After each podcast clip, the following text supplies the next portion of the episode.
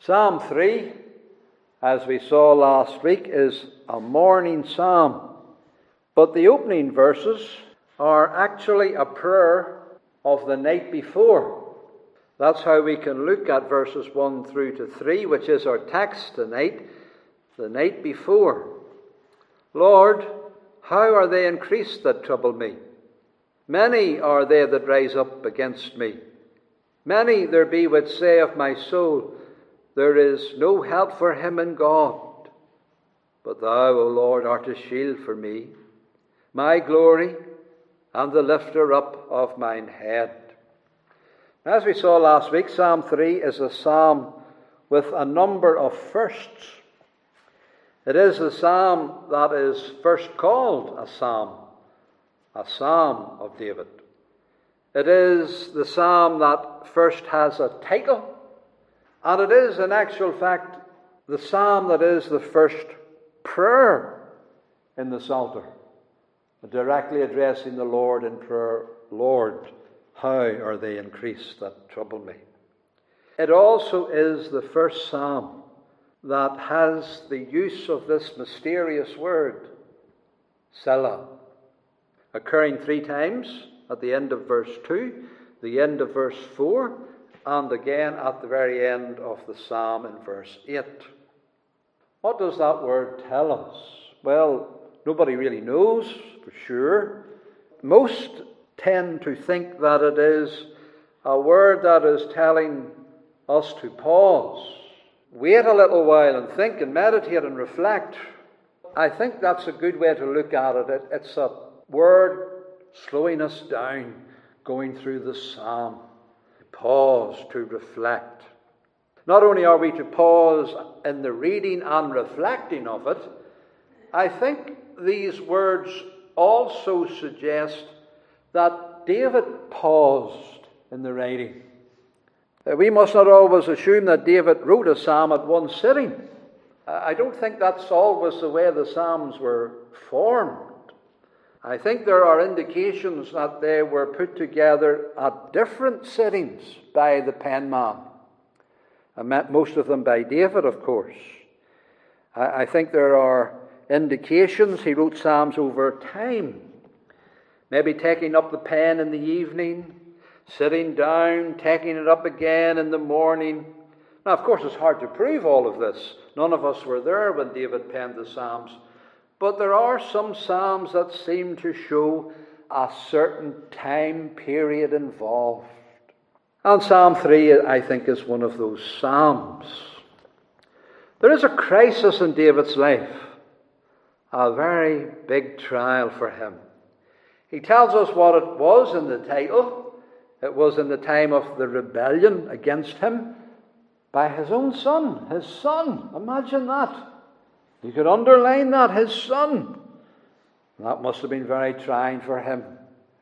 To have a rebellion against you is one thing, but to have your son in rebellion against you is quite another thing altogether.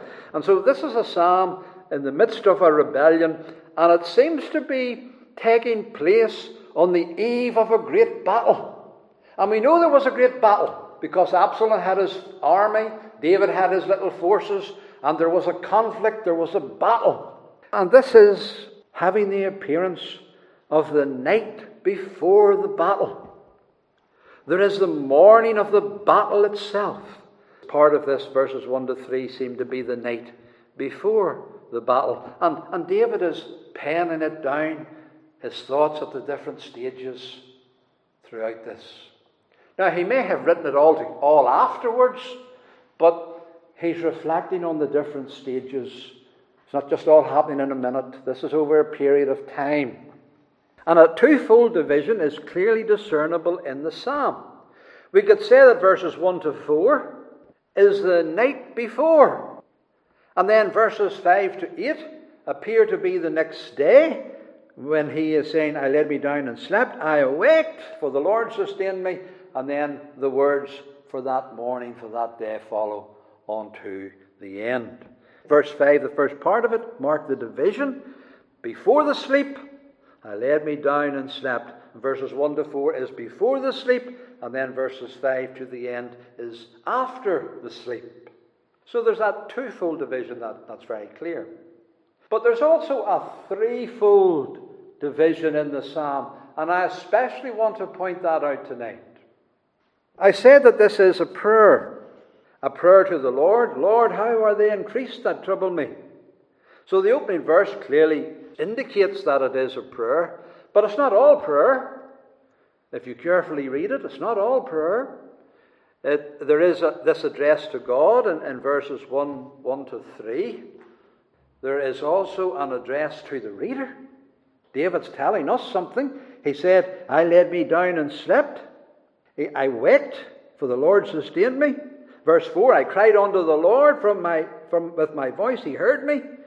I'll not be afraid of ten thousands of people. So David is, is telling us what he has done and how he feels, what he's been doing, praying to the Lord. So there's a wee bit of biography.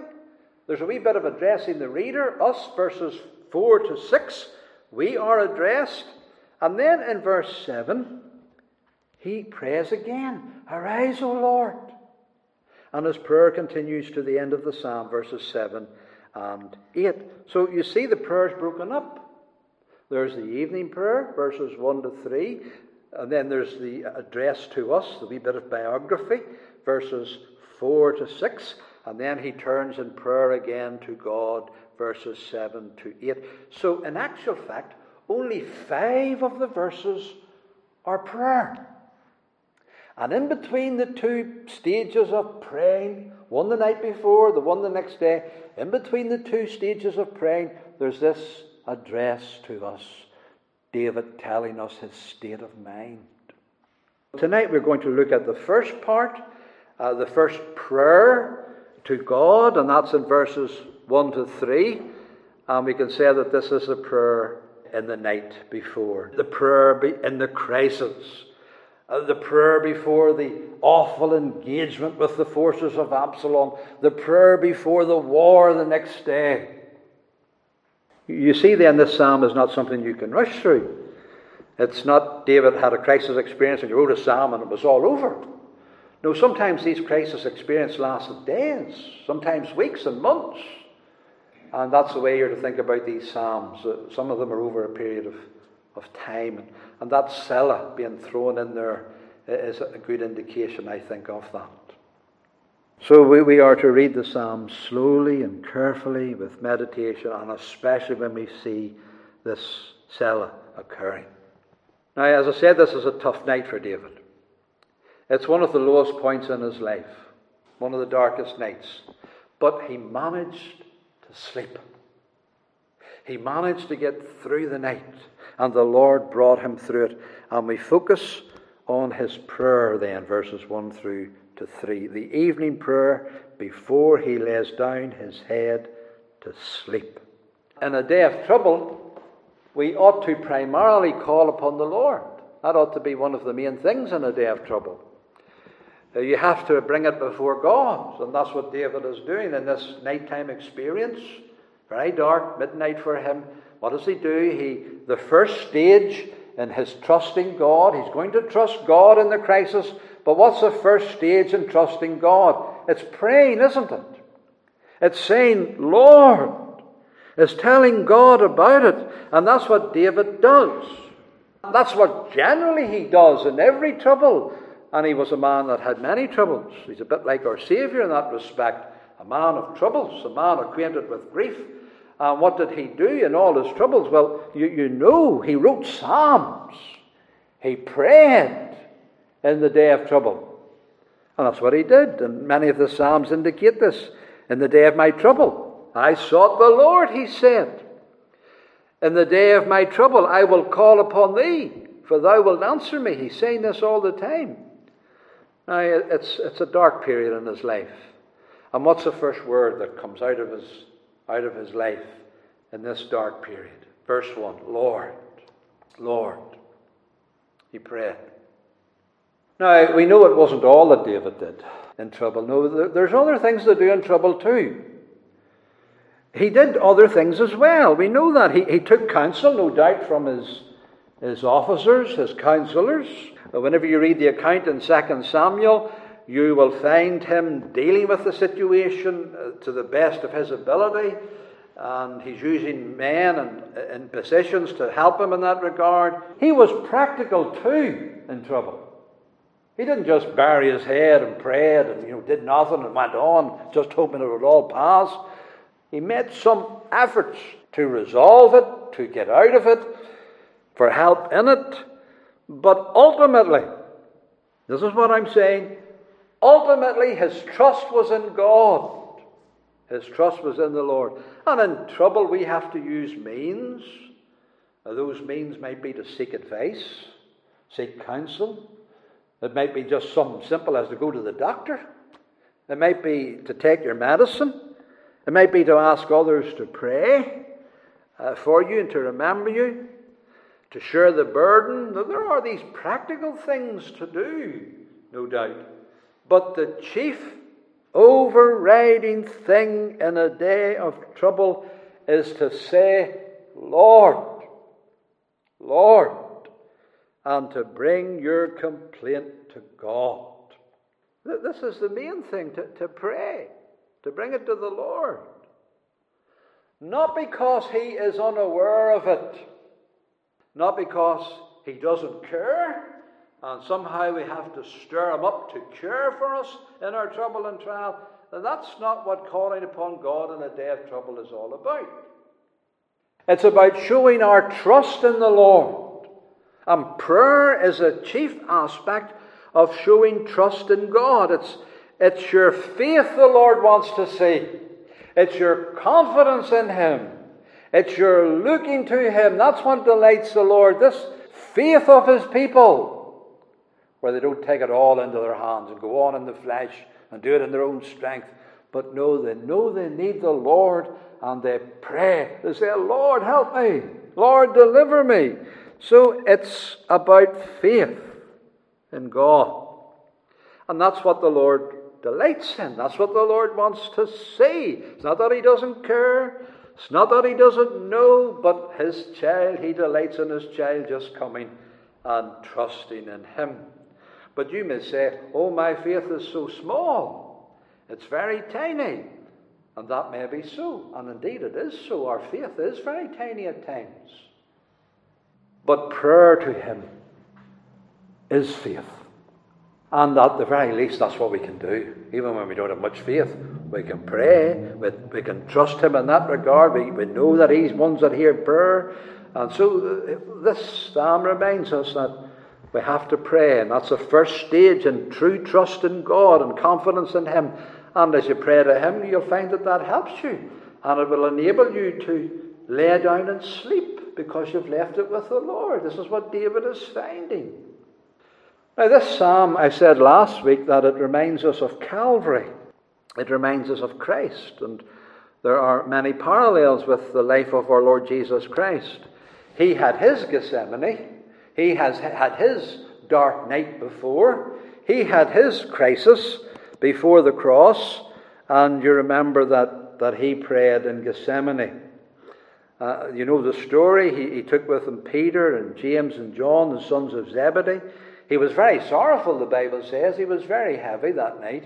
He couldn't sleep. The other disciples, we know, they were very tired and they, they did fall asleep, but, but he couldn't sleep. He, his soul was exceeding sorrowful unto death. And he brought those three with him, the, the inner circle, and he said, Tarry with me, watch with me, pray for me, he said. So he was doing something practical. He was bringing others in there. He was asking them to pray as well. But then he went on ahead himself and he said, Father. He prayed. And he prayed the words that we know he prayed in Gethsemane, but he may have prayed this psalm. Many are they increased, many are they that are against me. They're increased, Lord. They're many. Many are rising up against me. They're on their way here to get me. There's many of them. Psalm 3 could possibly have been part of his devotion that night before the Lord. We're only given a little word of what the Saviour said uh, about the cup. If it was possible, let it pass from me. Nevertheless, not as I will, but as thou wilt. But what I'm saying is, he had this trust in his Father in the darkest hour, and he prayed. We look at this prayer then tonight. It's divided into two parts, the prayer. You, you will see that because at the end of verse 2 there is, guess what? A Selah. So there's a pause. So David is saying, Lord, how are they increased that trouble me? Many are they that rise up against me. Many there be which say of my soul, There is no help for him in God. And then he pauses. He thinks and reflects on that. And then he says, But thou, O Lord, art a shield unto me. So those are the two parts of the psalm, and you can see there's a different mood either side. Uh, the first part, there, there's complaint, there's heaviness, there's sorrow. But in the second part, after the reflection, after the Selah, there's confidence, there's reassurance. The two parts we want to look at as we, and if we have time tonight. First of all, David's complaint. Here he tells the Lord about the nature of the crisis in his life. And it is to do with his enemies, them that are against him. That's what enemies are. Enemies are against you. They're the enemies of a soul. Uh, David's enemies under Absalom, and we know from the history that they had murderous intent. They wanted to blot out David, they wanted to kill him, they wanted to destroy him, and they wanted to do it quickly. That was their aim. So had, they had a murderous intent. What is an enemy? Brothers and sisters, we must never think everybody's our enemy. We must be very careful we don't get an enemy complex. That's very easy to do.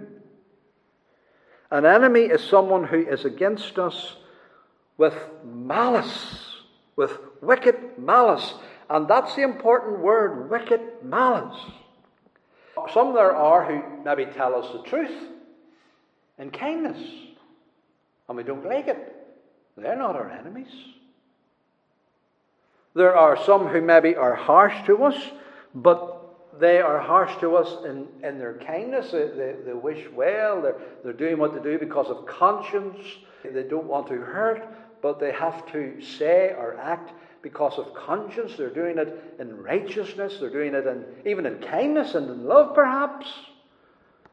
So, not everyone who is an enemy who hurts us, who says a difficult word to us, and we have to be very careful in this regard.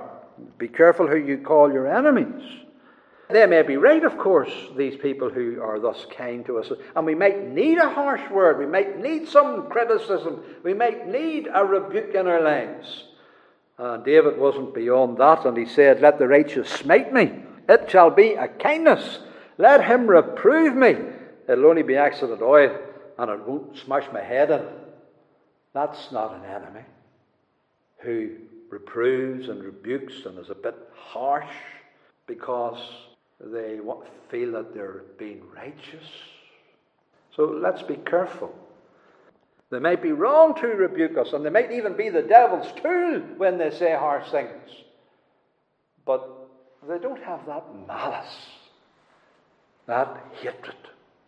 I think of Peter. You remember Peter, the Lord says, I'm going to go to the cross. Peter says, No, Lord, that, that, that won't be. And the devil was using Peter. And the devil was full of malice. But you know, Peter wasn't full of malice. He was naive. He was foolish and stupid. He let himself be used. He was the devil's tool. But he wasn't really the Lord's enemy. He was the Lord's friend. But the Lord did see Satan in him and using him. But Peter was never the enemy of the Lord. Um, brethren and sisters, so let's be careful that we don't call people enemies who are just naive and being used by the devil, and they're not really filled with hatred and they don't really want our destruction. An enemy is someone who hates you as a, as a believer and seeks your ruin and destruction and actually works to that end. An enemy is not someone who doesn't pay you the debt he owes you, or who doesn't make you his close friend, or who maybe says a few harsh things to you or about you, or who gives you a lesser smile than maybe he gives somebody else. Uh, that, that's not an enemy. We have to get things in proportion. And we mustn't imagine enemies. And we mustn't get a persecution complex. True enemies are those who would ruin you because you are a Christian.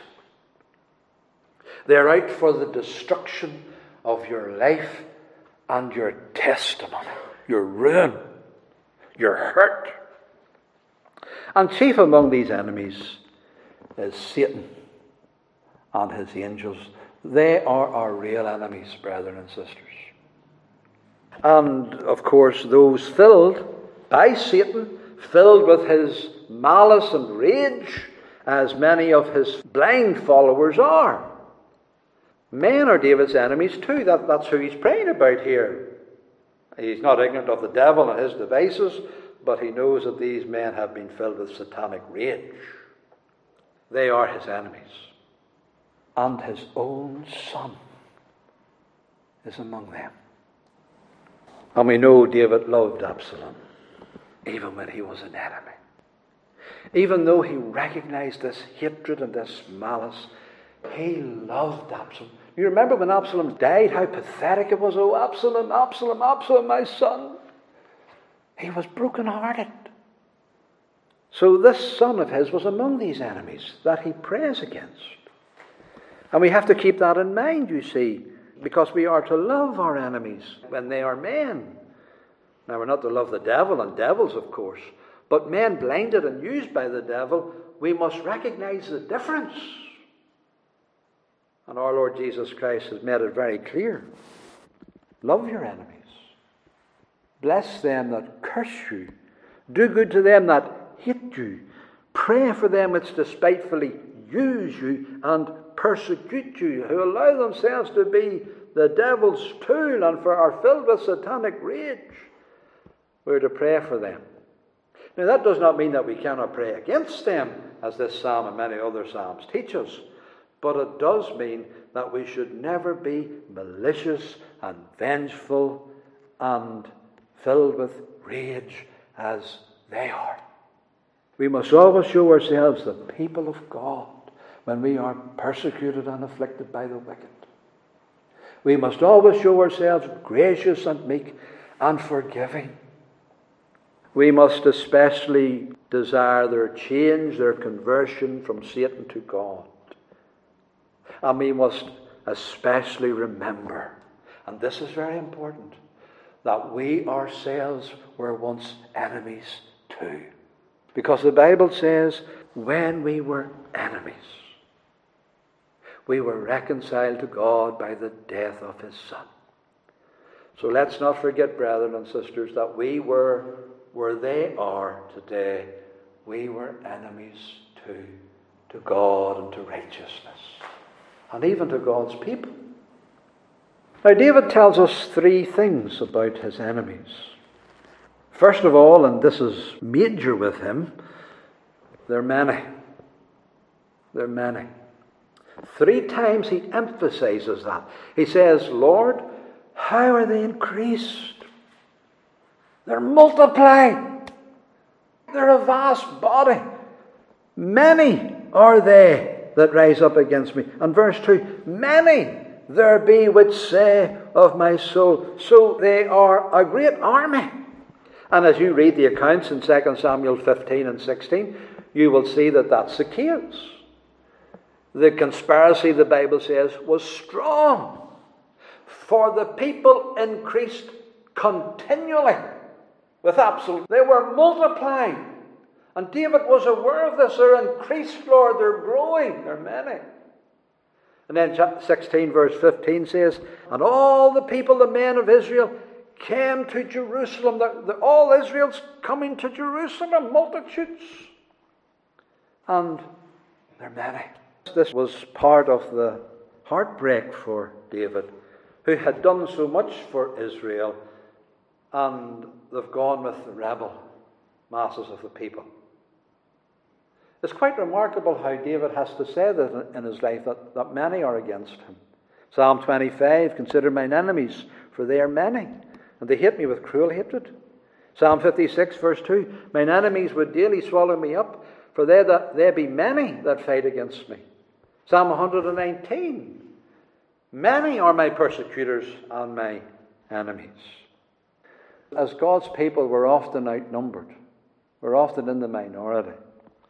It's true. You see, numbers, great numbers, don't prove the justice or the righteousness of the cause. It's not found in numbers. Uh, and we should never worry or be concerned whether we have many or whether we have few. The rightness of what we do has nothing to do with that. The world lauds democracy and the majority rule, but that's quite a recent thing in the world.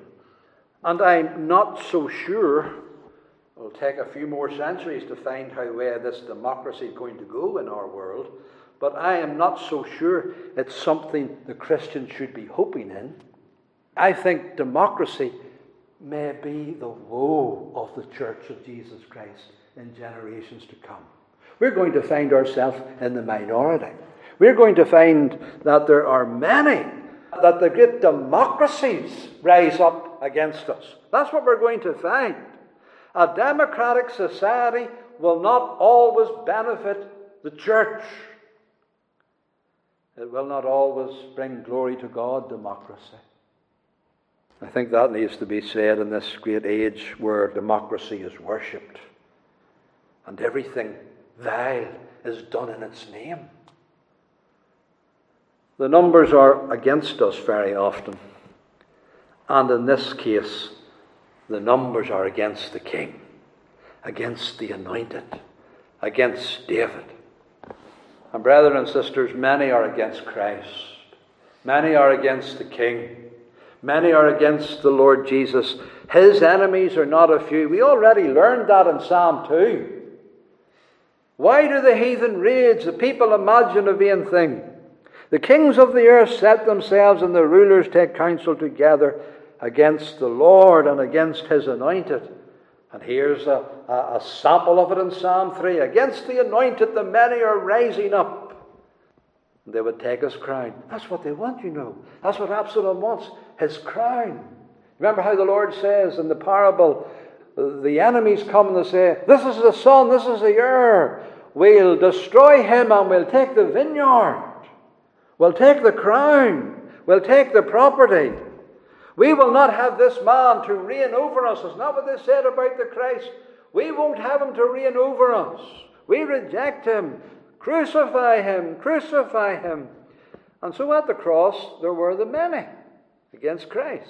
At Calvary, the Lord had only a handful. Most of them were just a few women standing near to the cross. That's all the Lord had. Many. Many. So David is telling us about their number. And he's also telling us about their actions. He uses the verbs here to, to describe what they do, how, how it is that they show themselves enemies. Uh, they trouble him for a start. How are they increased that trouble me? That is, they bring him into distress and anguish of soul. They hurt him. It was a great hurt to David to know that his son was in all of this. It was piercing, it was troubling. You know what trouble is? This trouble, you know, whenever you're sick and in pain, you have trouble. You know, whenever you suffer a loss of a loved one, oh, what trouble that brings into your life. It's so painful. Uh, and enemies seek to hurt us. The devil seeks to devour us, not only saints individually trouble me, but also the church collectively. They trouble us, they trouble the church, and the church is going to have troublers. Because Jesus says in the world you'll have tribulation, you'll have troubles. And these are the troubles of enemies that the Lord is talking about. So the devil causes hurt and pain, and so also will the world through the devil's deception. They trouble me. And then he says, They rise up against me. Many are there that are rising up against me. David's a king. And what a king dreads more than anything else is an uprising. An uprising in the land, a rebellion, a turning against the majesty on high. And this is what this is, is an uprising. He's the king. He's on the highest throne in the land. He's God's anointed who has been given the rule over Israel. And he tries to do that in the fear of God. With all sincerity, he makes mistakes. Every God anointed king makes mistakes. But those who are conscientious, endeavouring to obey the Bible and making it very important in their rule, like David, he's the Lord's anointed.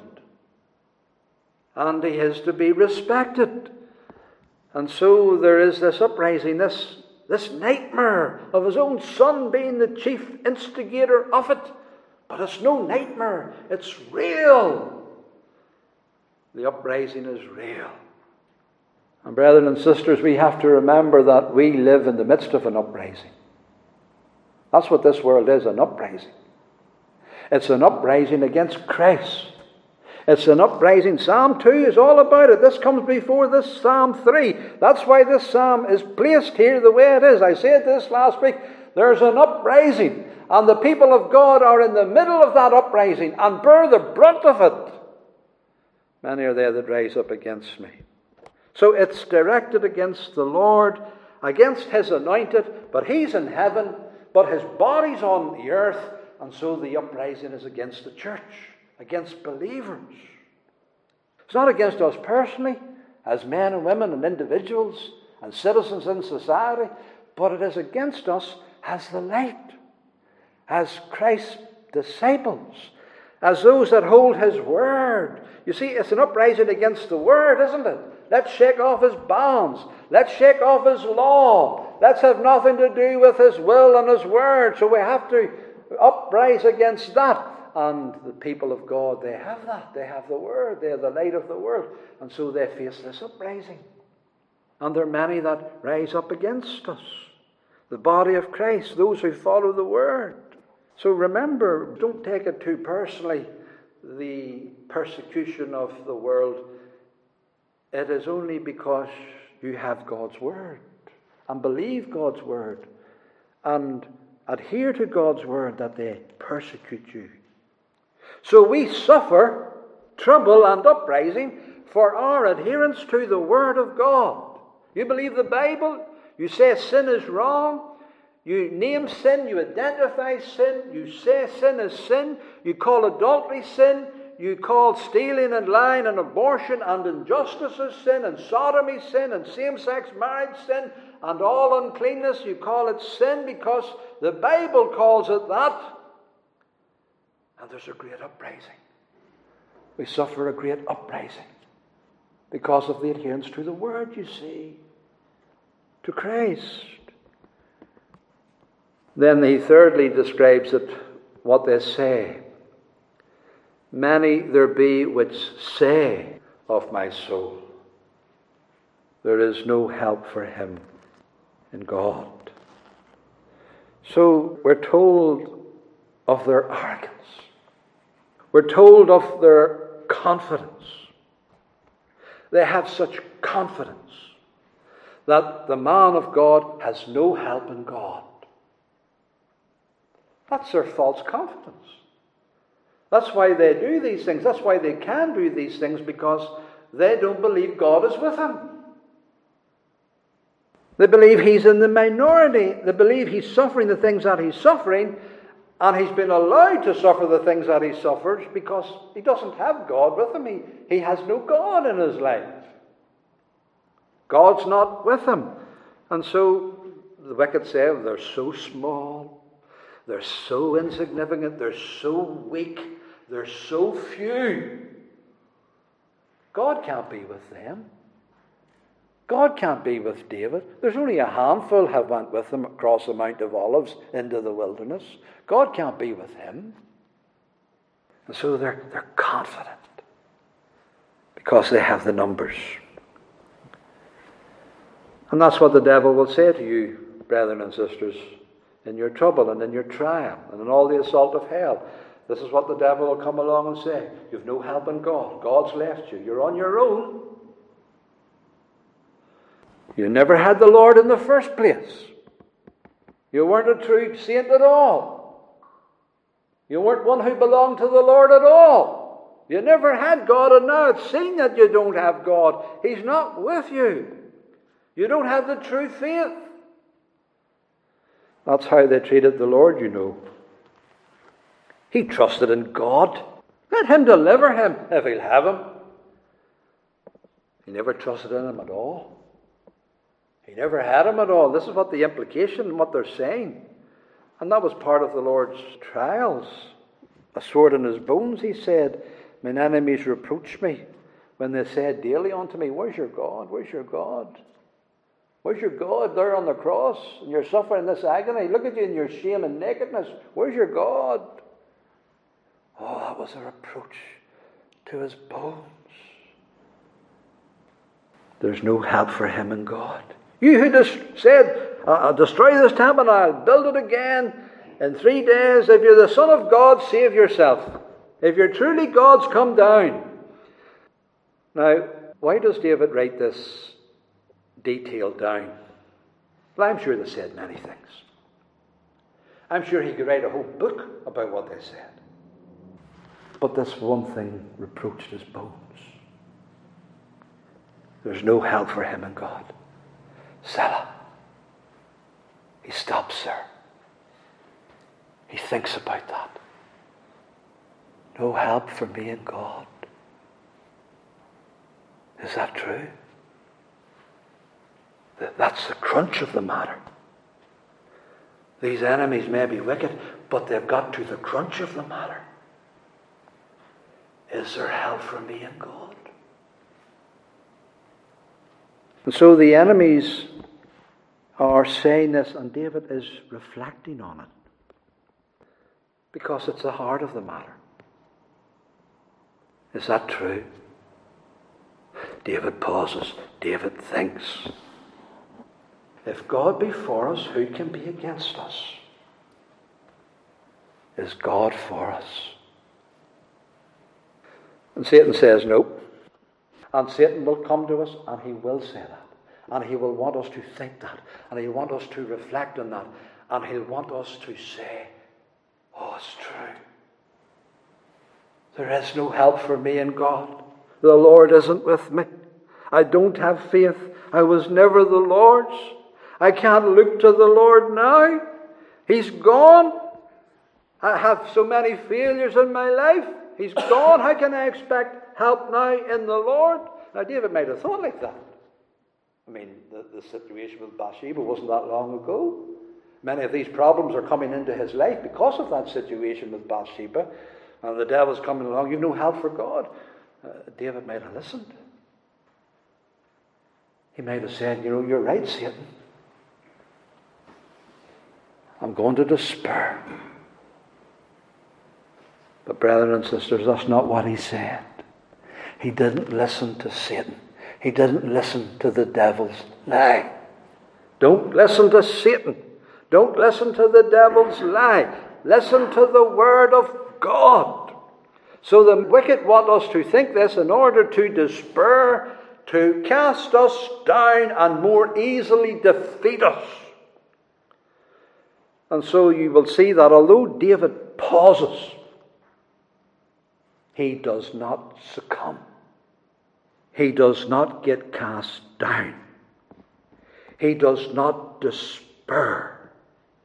But he emphatically says, with the pronoun, Thou, O Lord, art a shield for me. You're my glory. You're the lifter up of my head. So he has confidence in God. Let's not despair, brethren and sisters, but let us have confidence in the Lord.